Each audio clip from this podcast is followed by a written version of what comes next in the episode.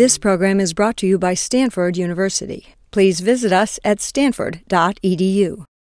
I think you would all agree that uh, in the annals of the Islamic Revolution, uh, few events match in terms of their calamity and in terms of the consequences and in terms of the lingering bitter uh, impact that they have left uh, are comparable to the hostage crisis the taking of American diplomats as hostage and keeping them for 444 days.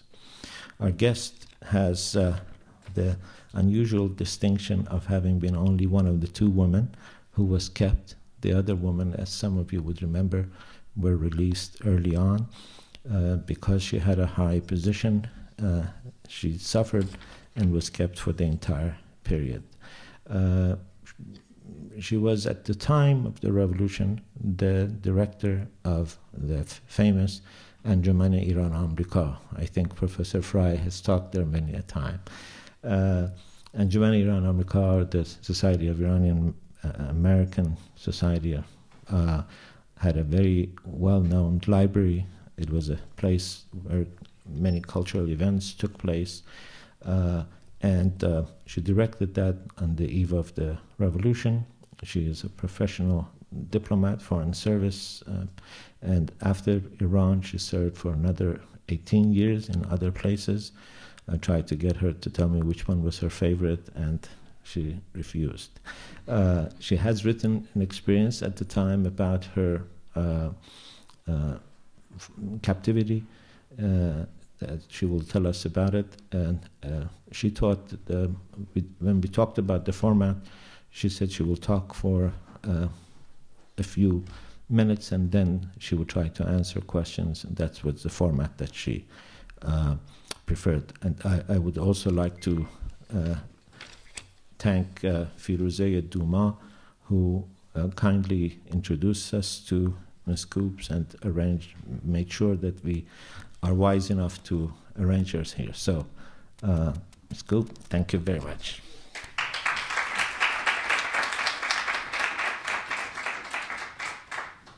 I'll start over here and then I'll come there. See how long my feet hold out. Well, first of all, I'd like to thank you for inviting me to California in the middle of an Iowa winter.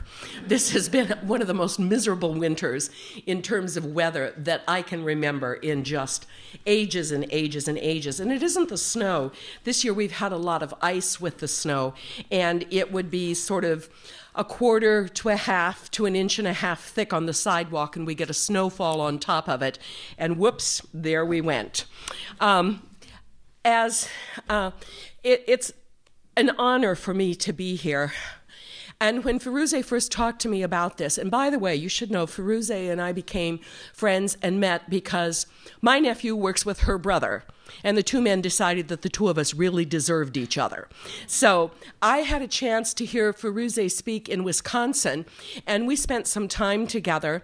And she decided that I needed to come to California, and uh, she contacted Dr. Milani, and I had the distinct honor of being invited to come and talk to this group.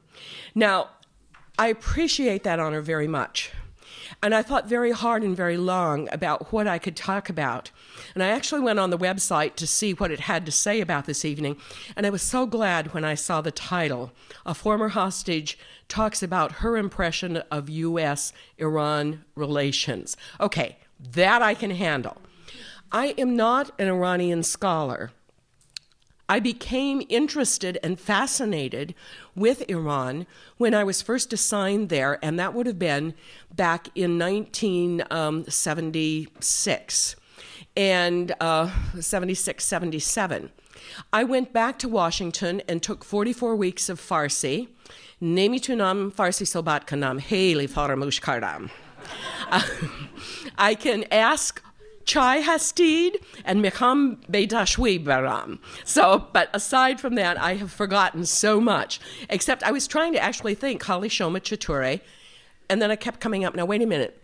Bine, but that's Romanian. Is that also Farsi? Bine?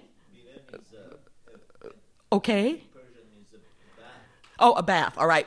See, I can't even remember what the proper response is. But um, I found in my study, in the time I was preparing to go to Iran to this incredible position as the director of the Iran America Society, that it was an absolutely fascinating culture. And I was lucky enough to talk to people who were in Washington, who had been in and who had loved Iran with a passion. And they were so excited about being able to go back and so fascinated with the history, the culture, the stories that it was soon very easy for me to catch that kind of enthusiasm. I remember one of the things that was recommended to me, and actually my mom bought it for me after I came home, was that wonderful big book that's called The Turquoise Bridge and it's still in my library. I've always been fascinated with the miniatures and with the um, calligraphy that surrounds them, and that was one of the things that I uh, took a special interest in. I am not a policy wonk. I am not a political officer. My entire 27 and a half years were spent in public diplomacy, primarily in the field of um, cultural exchange and educational exchange. I loved working with Fulbright programs. I loved being able to put people in touch with other people so that they could make the contacts that they wanted and do the things that they wanted. And I always felt that I'd done my job when I could give somebody the address and the phone number of somebody in the United States that would help them have a better fare, a better exposition. Um, and it covered the gamut in terms of putting people together. That's what I loved, and that's what I love doing. And so maybe it's not any wonder that my favorite story from Iran has to do with the board of the Anjuman. I arrived there in July and at the time that I arrived, there was still a very strict curfew, and it was very difficult to know exactly what we could and couldn't do. Um, as Dr. Milani said, it was a huge place. At the time of the takeover, we had 3,500 students studying English there. And um, my deputy, whose name I still can't think of, you know, it's 30 years and I'm getting to be an old lady. You'll have to forgive me. Um, but um, I can see him, and he lives. He's from Texas, and I'll get his name before the evening's over. But he was in charge of all of these English language students, and we were just beginning to wonder if we should inst- reinstitute our Farsi uh, language program because there were more people trickling back into Tehran, and we perceived a need for uh, opening that program up again. But things were moving very, very slowly. Could I show this movie? on um, and to understand what we're talking about, the Anjuman itself had the library of some 10,000 volumes that has already been mentioned. But we also had a performance space that seated about 250 to 300 people, and it was perfect for film, for concerts, or for theatrical productions. One of the last things that I was able to do was um, invite a troupe of um, Iranian um, young theater professionals to do a dramatization of um, the traditional tale about the big turnip and everybody in the village trying to pull the turnip. And that was running very successfully at the time of the takeover. Um, we also had two huge art galleries, and so it was a very, very going program. The Fulbright Commission had their offices in our building, and so there were lots of things going on and lots of things to do. Our board was beginning to reassemble, and we had to find new members because, of course, so many American expatriates had gone. But we did have a complement, and as it turned out, one of our first board meetings, I'd been meeting with board members individually, I'd gotten there July 19. Our first board meeting was on October 8th, and we had a lovely, lovely meeting. And after lunch, as we came back into the boardroom, the chairman of our board, who happened to be Iranian, stood up and said, um, Hana Makob, we understand this is a special day for you. And it was, it was my birthday. And he said, We have these for you. And he gave me this beautiful, beautiful bouquet of flowers. Well, now I don't have to tell you that Iranians know how to do flowers as well as anybody in the world. But my favorite part of this whole thing was what he had to say as he handed me the flowers. You've only recently come to our country, and we've just begun to know each other. And we're beginning to appreciate and love you the way you are beginning to appreciate and love us. You know, that memory for me is what Iran is. And in September, I was asked to serve on a panel with a group of people who had done a common read of the graphic novel Persepolis. And I was on the panel with an Iranian businessman from Wilmington, North Carolina. And when he first talked about who and what Iranians are, he echoed that. And all I could think of was that bouquet of flowers and those words. Because he said, first of all, I want you to know what Iranians are. We're people who love life. And I think more than anything else, that is the most important message that we can give people when we have an opportunity to talk to people. And I've thought about that board meeting, and maybe I'll use that board meeting as a metaphor for a few remarks about what I think we might be able to do. First of all, boards don't necessarily act in haste, they take time. As Dr. Um, and I think it was Dr. Armani, who was the board chair at that point, said, We are beginning to get to know each other. Americans, particularly, settle on first impressions, and that's about the size of it. Um, and then you discover that your first impression was A, right, or B, wrong, and you have to go back to the drawing board. But we make instant and snap decisions instead of letting a relationship grow and develop. Now, it's been almost 30 years since all of this happened, 29 years in November. That's been a lot of time. But time doesn't do anything if you're not using that time positively. And I want to say to my country and my country's officials get over it. Talk to the people. Now, I know there's been a diplomatic dance of going back and forth where we've offered, they've offered, and that's fine. But let's listen when an offering is made. And so I think one of the most important things we can do is to begin the dialogue. Before I came, I talked to Bruce Laingen, who was the charge d'affaires at the embassy at the time, and to John Limbert. Now, um, Bruce uh, was at the foreign ministry um, for the 444 days. And John is probably our best expert in um, Iranian U.S. relations in the State Department, and he's currently um, distinguished professor And Uh, I'll have to look at the title. Um, he is currently the distinguished professor um, of. Um, uh, international affairs at the U.S. Naval Academy. And one of the things that he's been working on is writing a book about negotiation with the Iranians. And uh, he has some interesting things to say. But I think it's important that both he and Bruce Laingen, who have, I think, the best interests of both our countries at heart, and who really loved what we were doing and what was important for us, believe it's important that we talk to each other. I do too. All I can think of is that how many years did we try and ignore the Chinese? And, you know, we ended up playing ping pong with them, and one thing led to another. Well, I don't know whether ping pong's the thing that'll open things up, but um, maybe some good exchange of good cooking would, uh, because there's certainly, uh, there's certainly something there. But uh, it is time for us to talk to each other. And it's time for us to realize that it's going to take time, that just simply talking isn't going to do it. The other thing that I think we need to do and it's not true it's only in the US Iranian relations, but it's true in every set of relations we have interpersonal relations, organization to organization. What's going on right now in your schools here in California with the budget cuts and all of this sort of stuff.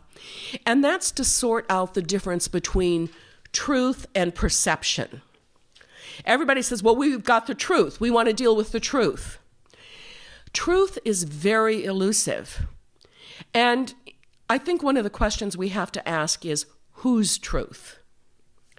And so, if we can begin to understand that we can only begin when we know what the perceptions of truth are, that would be an important first step.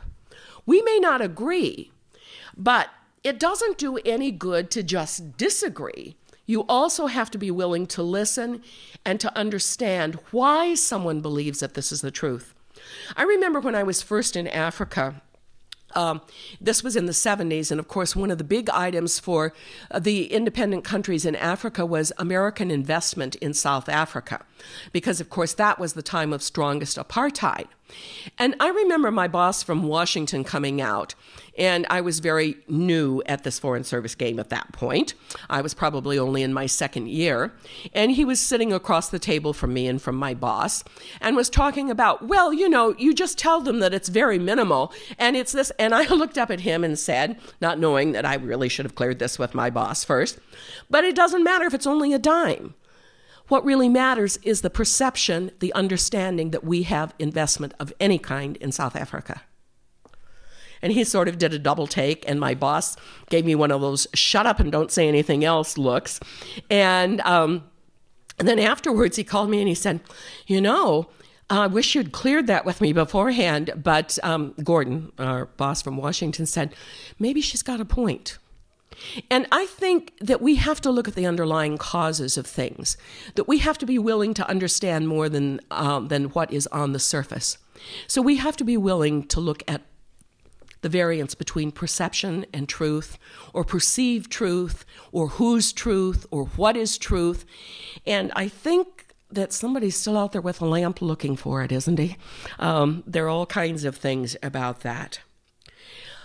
I think one of the most important things we can do is identify mutual goals.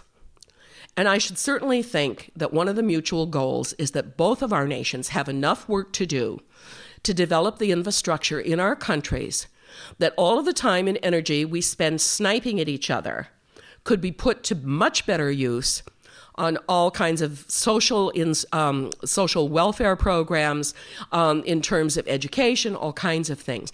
What are the things that are mutually important for us?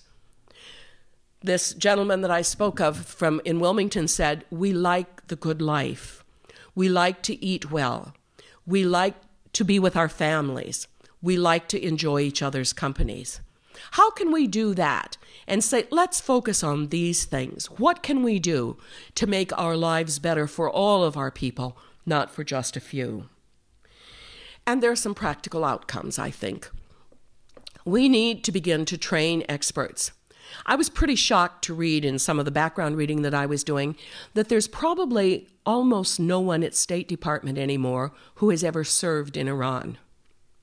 And for the past 30 years, we've not trained people in uh, Farsi, we've not trained people in um, Iranian literature and history, and it's going to take a long time to catch up.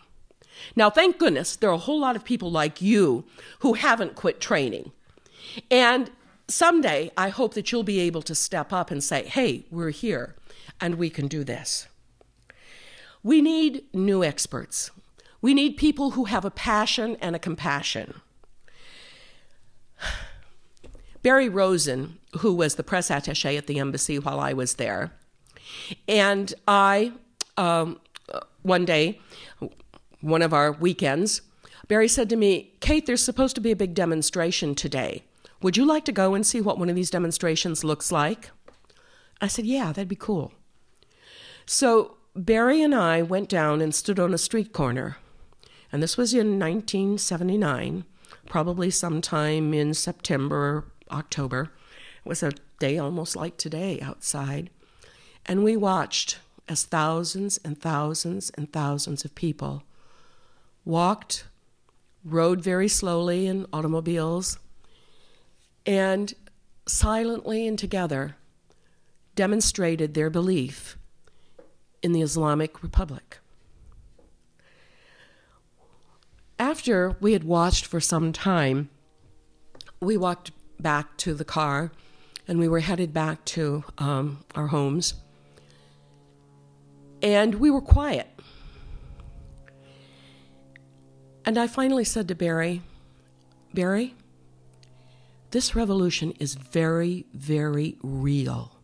I'm not sure what it is, but there was something in the spirit of those people walking today that talked to the spirit in my heart. And he looked at me sort of startled and he said, You too? Barry grew up in an Orthodox Jewish home. I grew up in, if there is such a thing, an Orthodox Lutheran home. And both of us standing there in the early stages of the revolution felt something in our heart that touched our spiritual being. I was excited about going to Iran. I thought the potential for the Islamic Republic was incredibly good. So often I'd been in Africa, and revolution means one person of poverty succeeds another person of poverty with promises that can't be kept, no ways of developing anything. But in Iran, there was a cadre of people engineers, lawyers, doctors, social workers, anybody, any profession you needed who had been trained and were anxious to go back and go to work. I thought it would be extraordinary to be there and to see how the new Islamic Republic developed. It was, but it didn't happen the way I thought it would.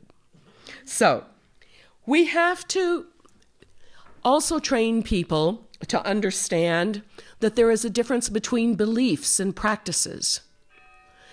There were some things it took me a long time to understand. For instance, one of the things while I was there, um, I used the time, I understood finally after a couple of weeks that I'd been given an extraordinary gift of time.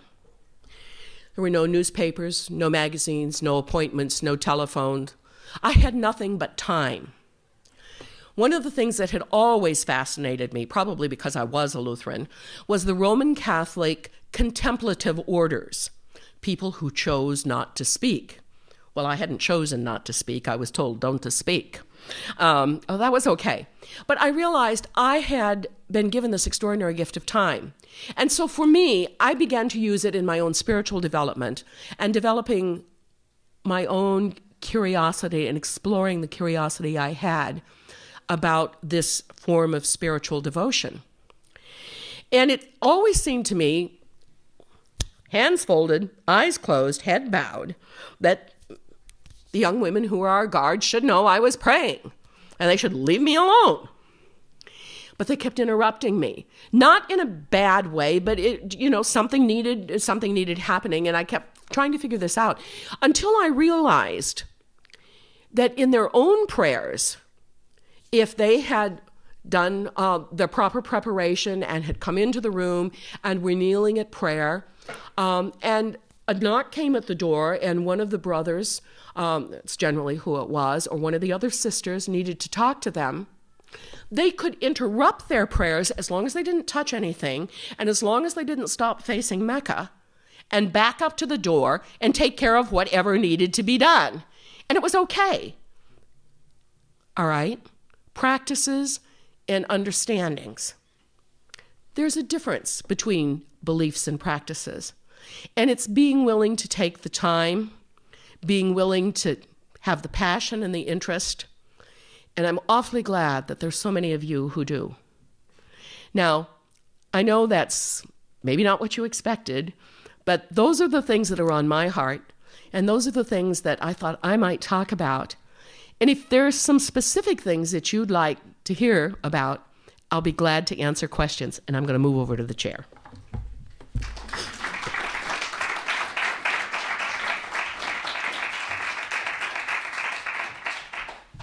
Yes.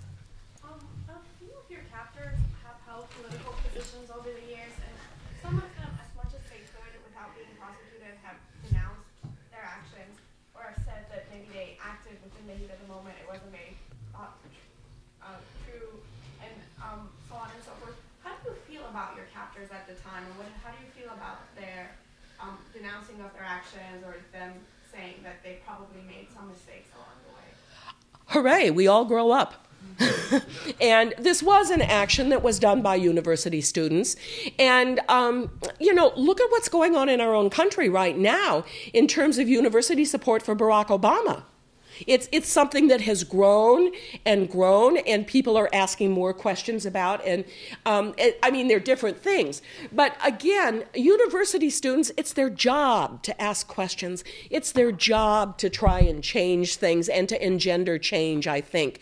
How awful! if you were like little blotters and only you know took what we said at face value and didn't challenge things and i think part of it was simply hindsight is always more interesting, or, or there's always better value in hindsight. Uh, part of what I did while I was there during this period of meditation was um, I was given a Bible at Christmas time the first year. And so, uh, given my background, I spent a lot of time reading the Bible. And one of the things that challenged me and that I spend a lot of time working on is a passage in Luke chapter 6 that says, Love your enemies. It doesn't say try to love your enemies, do your best to love your enemies, think about loving your enemies. It says love your enemies. And then, just in case you didn't get the message, about 17 verses later, there it is again love your enemies. So I spent a lot of time working through that while I was in Iran. Okay, I'm going to love these kids. Right they were kids to me. They were university students, and I was in, uh, I was what, uh, 40, 41, something like that. 79, okay, I was 41, 42, uh, 43, uh, you know, headed toward 43. Um, and I went through a whole process. But the upshot of it was that all of the angerness, bitterness, hatred, resentment stayed behind in Iran. Oh dear, maybe I should have brought it home. No. Um, but for me, that had all been sorted before I left. I have not had to spend the last 20, what is it, 29 years now almost, uh, dealing with anger and bitterness. Um, uh, uh, and I didn't really understand. I was asked, Well, do you love your enemies? And I said, I don't know. But if it means an anger, uh, an absence of anger, bitterness, hatred, resentment, yes, then I love my enemies. Now I said, if one of them walked through that door, I'm not sure what I would do if I recognize them at this point. But, um, and then I realized 25 years later, when I was teaching a course in reconciliation, that it's God's grace. This was a gift of God. And it's not really something I can understand, but it is the Spirit of God working in my life. And no, I can't do it by myself. But for me, as a practicing Christian, it's God's gift to me that says you don't have to carry this burden. And so that's kind of how I came out. So when one of them makes a statement like that, I'm proud of them in a way because I think it shows a different level of thinking, a different choice that they might make as we're older. You know, been my country, I'd have been probably been out there yelling too. Um, it, it, we tend to do things that we think are important at the time, and we're not always looking to the long range uh, consequences. Does that answer your question? Yes. Uh, you, you were there when, I mean, in the center of all these events, and when you came back to America, let's say two, three years later, looking at this event from, from outside, do you get a sense that media, you know, made it bigger than it was? Oh, absolutely. Media always does. And I mean, Ted Koppel made his fortune on us. Thank you very much. You know, day one, I will continue this broadcast until they're brought home. Well, you know, he got to retire because we did come home, but um, only a couple of years ago. Uh, and I did not expect that to happen because I thought we would probably be front page stories for, uh, you know, a week or so. And then we get shoved off the front pages by other things that went on, and maybe sort of, oh, by the way, it's been three months since our hostages were taken in Iran, and, the, you know, or a year they'd trot out the story. Had no idea it would become the media circus back here that it did. And um, if any of you ever do work um, in the media, I would like you to consider very carefully what's ethical um, at the time, I had a niece who was in kindergarten. And my sister received a phone call from her school there is a reporter here who says she has permission to interview Susie. My sister said, No way. I will come and get her. They said, No, we'll, we'll take care of it. But can you imagine going into a grade school to try and get an interview with a six year old child? Another reporter um, who was working with my sister and her husband, although they didn't really, she'd snuck in under the guise of being sort of a friendly neighbor kind of thing gave my 11 year old nephew a tape recorder and said, Would you just put this down? And when your mom and dad are talking about your Aunt Kate, will you just record what they say? You might want to listen to it again someday. And so he took the tape recorder to his mother and said, Mom, so and so gave me this tape recorder and said, and Annabeth said, Well, did you say thank you for the gift? And he said, Yes. She said, Good. It's your gift. You take it to your room and it stays in your room. I thought she handled it very well. Um, so uh, I think there was a lot. Um, and again, um, dealing with perceptions, it took me a long time to understand that a beard was part of the culture, or a partial beard was part of the culture in many ways. Um, and, you know, people get all bent out of shape because Obama put on a turban. Um, lots of people have gone to Africa and um, I, I, know it's not the same thing, but when I lived and worked in Africa, I tied the fabric as well as the, the women in, in the area where I was living and working, partly to honor them, and partly because I was really attracted by what some of those headdresses looked like. So uh, uh, we have such a has nothing to do with the hostages or anything else. But when I was in Los Angeles, this headline Droughts in the Middle West will cost $5 billion in fuel projections with ethanol. I said, Tell them to relax. There hasn't been that kind of a drought in the Midwest for 90. Oh, well, there were three years. Yeah, we've had minor droughts, but the corn production hasn't. What's really happening is that all of a sudden the farmers are being paid for their corn what they ought to be paid for their corn, um, which hadn't changed. The only reason farmers made more money was because they didn't increase production. The price of a bushel of corn had not changed much since World War II. Everything else. Well, you know, farmers are going to charge more. Farmers don't get to charge more. They sell their grain when they think it's the most advantageous, but they don't get to tell somebody, "Oh, well, I won't sell it for 245. You're going to have to give me 250." Uh-uh, doesn't work that way. So, I think that there is an alarmist um, position that the media often takes. Um, and I think sometimes they will write things that exacerbate situations. And uh, I think if you're going to be a journalist, um, being ethical is one of the most important things that you can bring to your skills. I think you had a question, and then back there.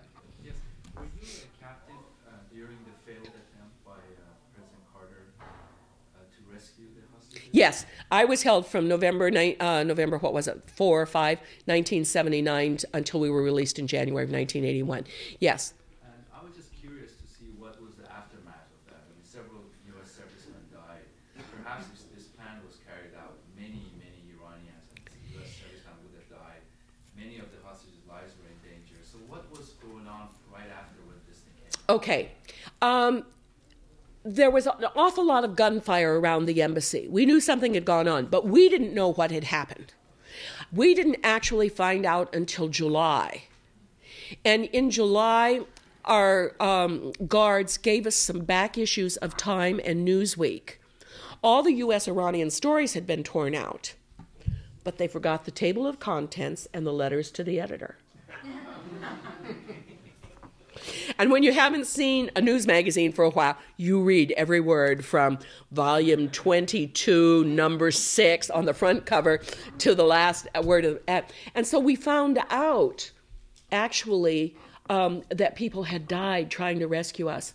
And that was, I have never found a word, never, ever, ever. And I've thought about this for 30 years now almost. Any word except stunned that people gave their lives for us. Um, I have a very unpopular position because I agree with you. I think had they made it to the embassy, um, there would have been, there could very well have been a bloodbath. At one point, the man uh, who became uh, one of the officials in the foreign ministry has the gap in his teeth, who we called because we didn't know his name. We called him Tooth. Uh, well, you know, okay, that's. Um, uh, and I suppose it was a little disrespectful, but that's how we identified him. Um, came into our room, and when I'm saying our, I'm talking about Ann Swift and me. Ann and I were together until Thanksgiving, that would be November 22, the first year. Then we were held separately until March 12. Uh, and then we became roommates again. And uh, he came into our room, um, oh, sometime in August and said, Oh, you're going to give me a nervous breakdown. And I said, So send us home, you know. And, oh, well, we can't do that when the Shah dies. And I said, The Shah is dead. How did you know? And I said, You just told me.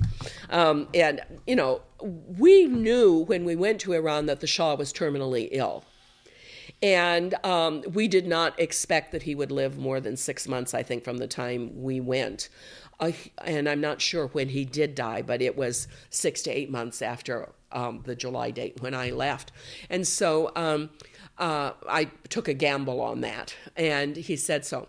But the immediate aftermath was that all of the men, or many of the men, were moved out of the compound and they were moved to various places around the country. Ann and I, and approximately five or six men, were left in the compound. One of those was Richard Queen. And here, I mean, you know, come on. Um, Richard Queen was not well. They took him to a clinic and Iranian doctors, bless their souls, said, you know, he needs to go home. We cannot be responsible for keeping him alive. They knew what he had. He had MS. And it is a degenerative disease and it is aggravated by. But these Iranian doctors put their own careers on the line so that Richard Queen could be sent to Switzerland and home. Now, you know, how can you how can you be anything but um, accepting of such a generous, generous offer? Uh, so he was one of the ones in the compound, and a couple of other people who might have had some problems. We never saw the men. Um, we did get a couple of notes from them. One of them was a vegetarian. And at one point, somebody came in and said, You cook, don't you, Khanum Koob? I'm the oldest of six girls. Of course, I cook. I grew up on a farm. I can milk cows, too. And um, didn't have to do that so we cooked for Ann and I cooked for ourselves and for the four or five men that we never saw. But we would get a note and said, one of them is a vegetarian. Could you do huevos rancheros one night for us? And well, there was a library that had been brought from the American school, and they found a cookbook for us, and we checked it out, and we did sort of a kind of a version of huevos rancheros for the for the guy. So it's a strange collection, a strange combination. And yet, on the other hand, one of our guards would walk in, a young woman who would have, had she been told to, would have executed us, I am convinced. Walked in on the one year anniversary of the takeover, handed us a plate of candy, and said, Mark America. Thank you, death to the Americans.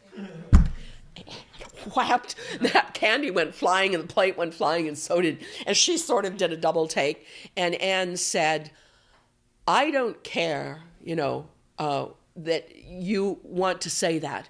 But she said that kind of hypocrisy of offering us sweets and then saying that kind of thing, she said, I find unacceptable. And so, in some respects, Ann was very brave. Um, Ann, by the way, is no longer living. She died in a horse riding accident. She loved to ride. She married after she came back to the States, long, uh, quite a few years afterwards. And she lived in uh, rural Virginia with her husband, and they loved to ride. And they were out riding one day, and her horse stumbled or shied, and she went off. And uh, she's no longer living. And I miss her very much. She's a great lady. Uh, and then, yes. Um, you actually just kind of answered my question. Okay. I was uh, wondering if you had any other interesting uh, uh, one-to-one relationships with the with your cap captors. Um, the things that happened were incidental to what was going on, and um, one day, I'm not sure. This was before Ann and I became roommates, and it must have been in early March. It was one of those times when they thought they might move us all to the foreign ministry. We did not hear as many rumors as our parents did. And I said sometimes I think it was easier being a hostage than being the family of one of the hostages because, of course, back here they'd get calls. Oh, we've heard, we've heard. And, you know, mother would say, You'll have to check with State Department. But she did say one time she was glad she had name recognition. After the um, rescue attempt, they showed the pictures of the bodies of some of the servicemen who had been killed. And my mother thought it was just deplorable. And so she actually called one of the stations that was doing it on a regular basis and said, You know, my daughter is one of the hostages. And I think what you're doing to the families of these men who tried to save my daughter is horrible. Take those pictures off. And they did. So, you know, yay, mom. Um, so you can have an influence on the press. I think that's that's important to say too. But at any rate, it was in March, and uh, things were just uncomfortable. I, I'm not sure why. And this one young woman who was one of our guards, and I'd worked with her on her English. When we first went, the university was open and functioning. And a lot of the students were science students. And this one particular young woman was a pre med student, and she was working on her English uh, pre med vocabulary. Well, have you ever tried to explain urinary tract when you don't speak the language?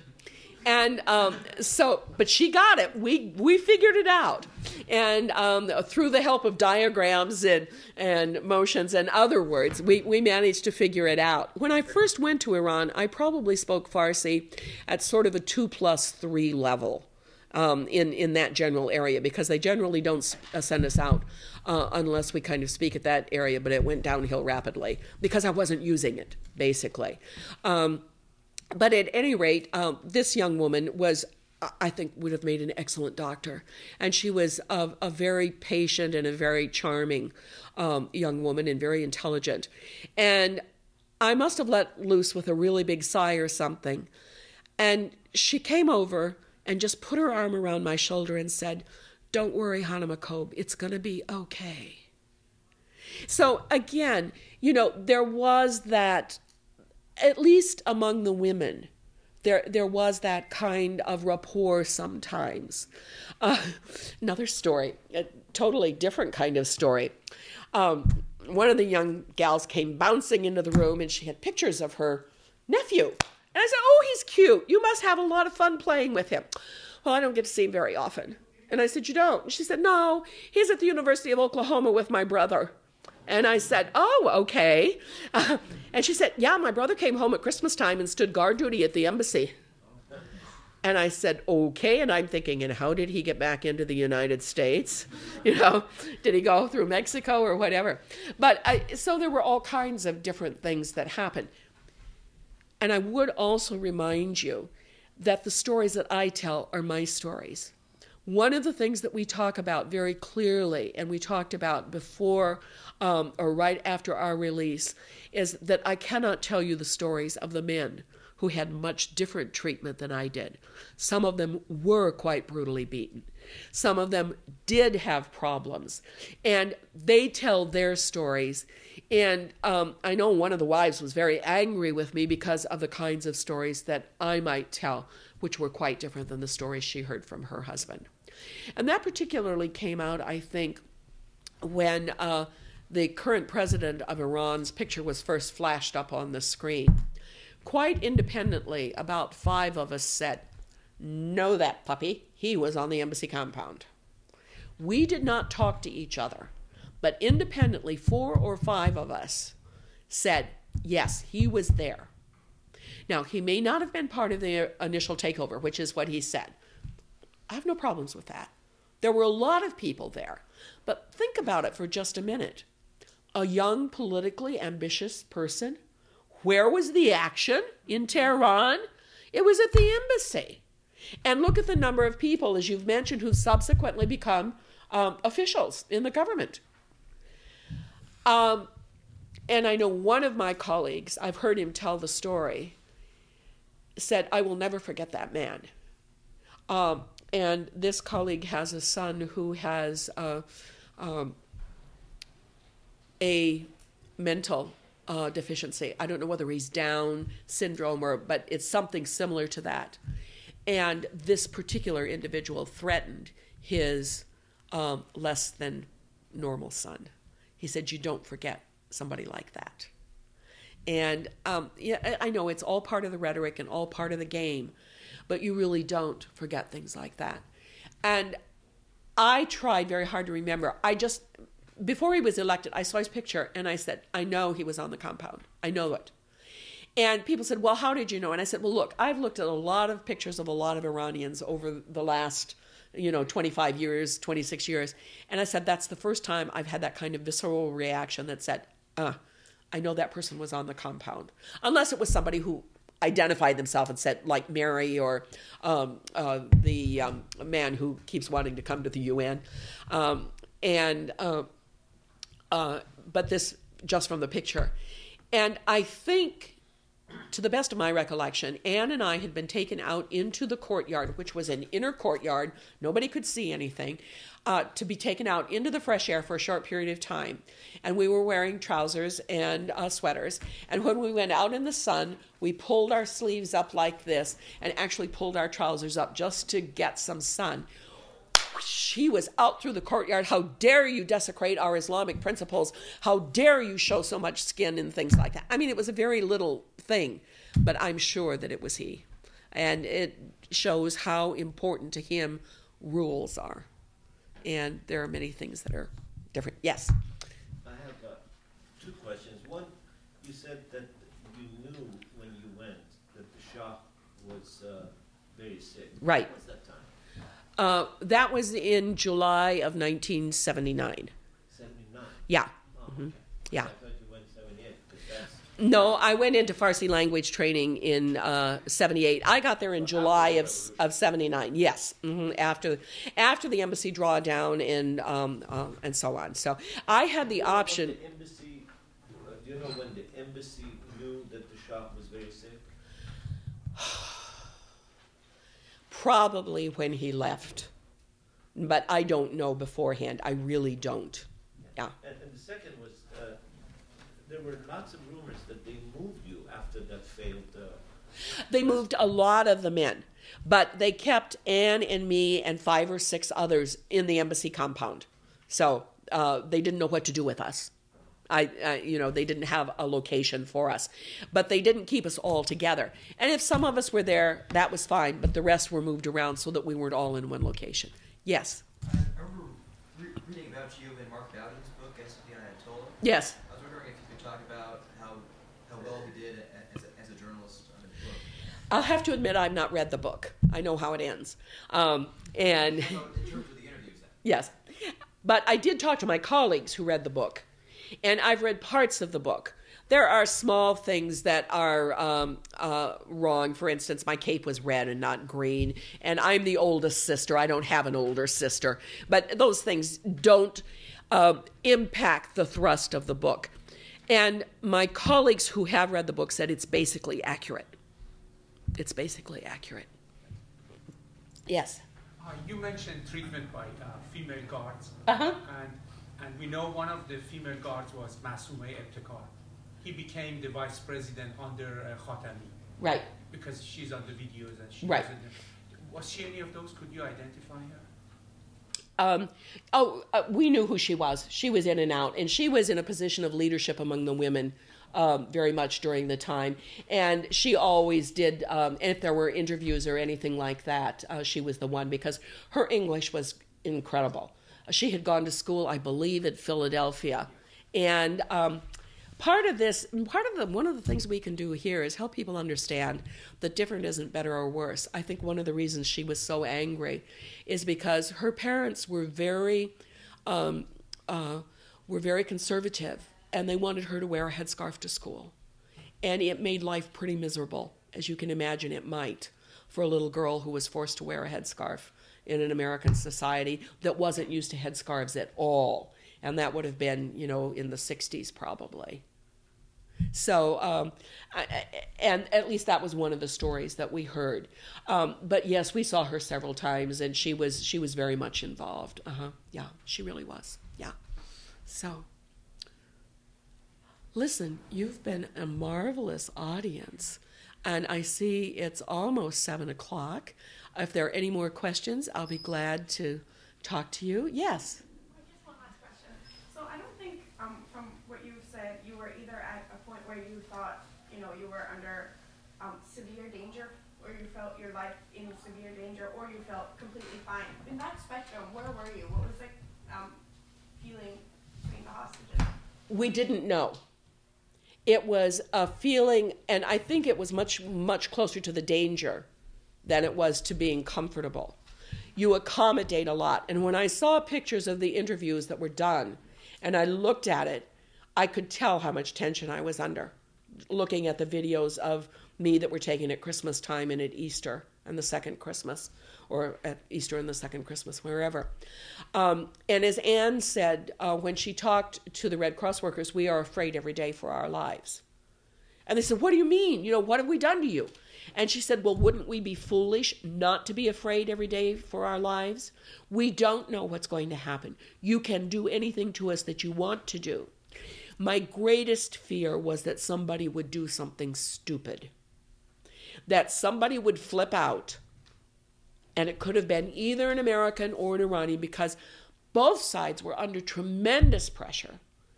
And um, as a matter of fact, there is a story that one of the men who was one of the guards uh, went to the Iraqi front and he was so mean not only to the hostages, but also to the men that he was supposed to lead in Iraq that he did not come home from Iraq.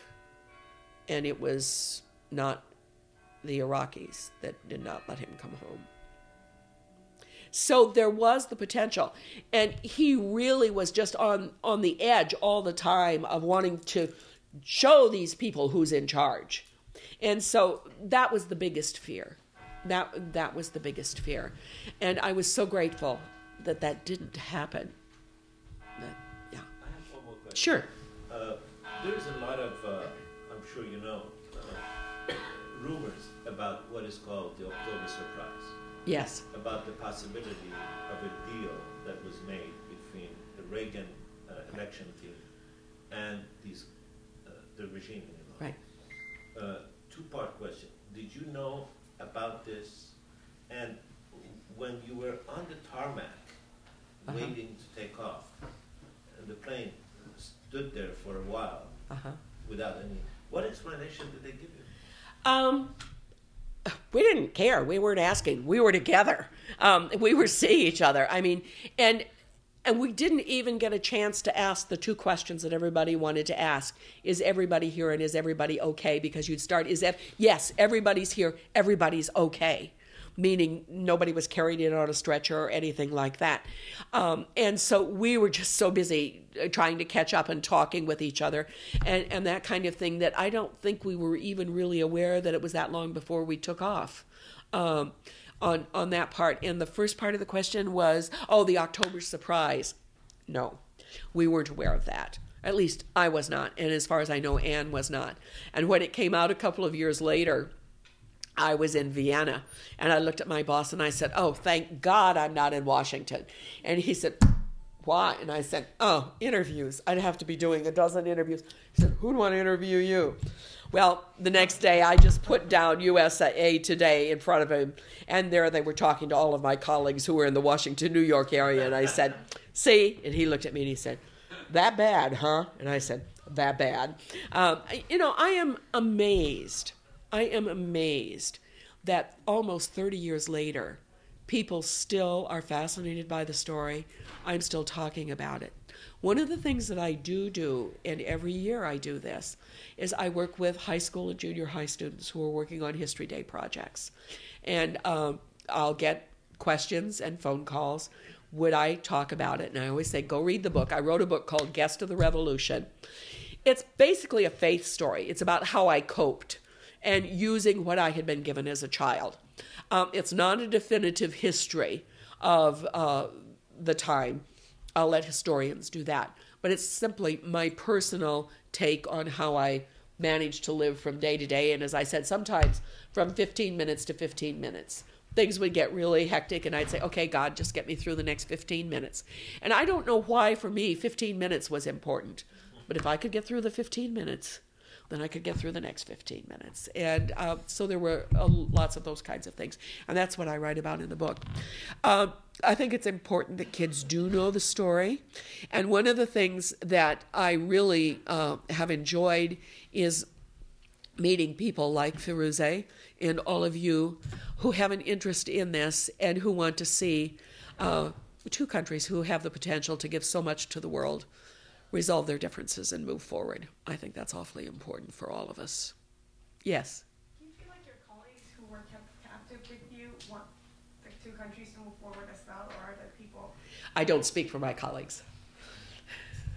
So, I know there are some that do. I mean, you know, John Limbert, uh, you know, Barry Rosen said, "I love this country. I spent," and he had been there as a Peace Corps volunteer, and and he loved Iran passionately, and so I'm sure there are others, but I really can't speak for them. Okay, thank you.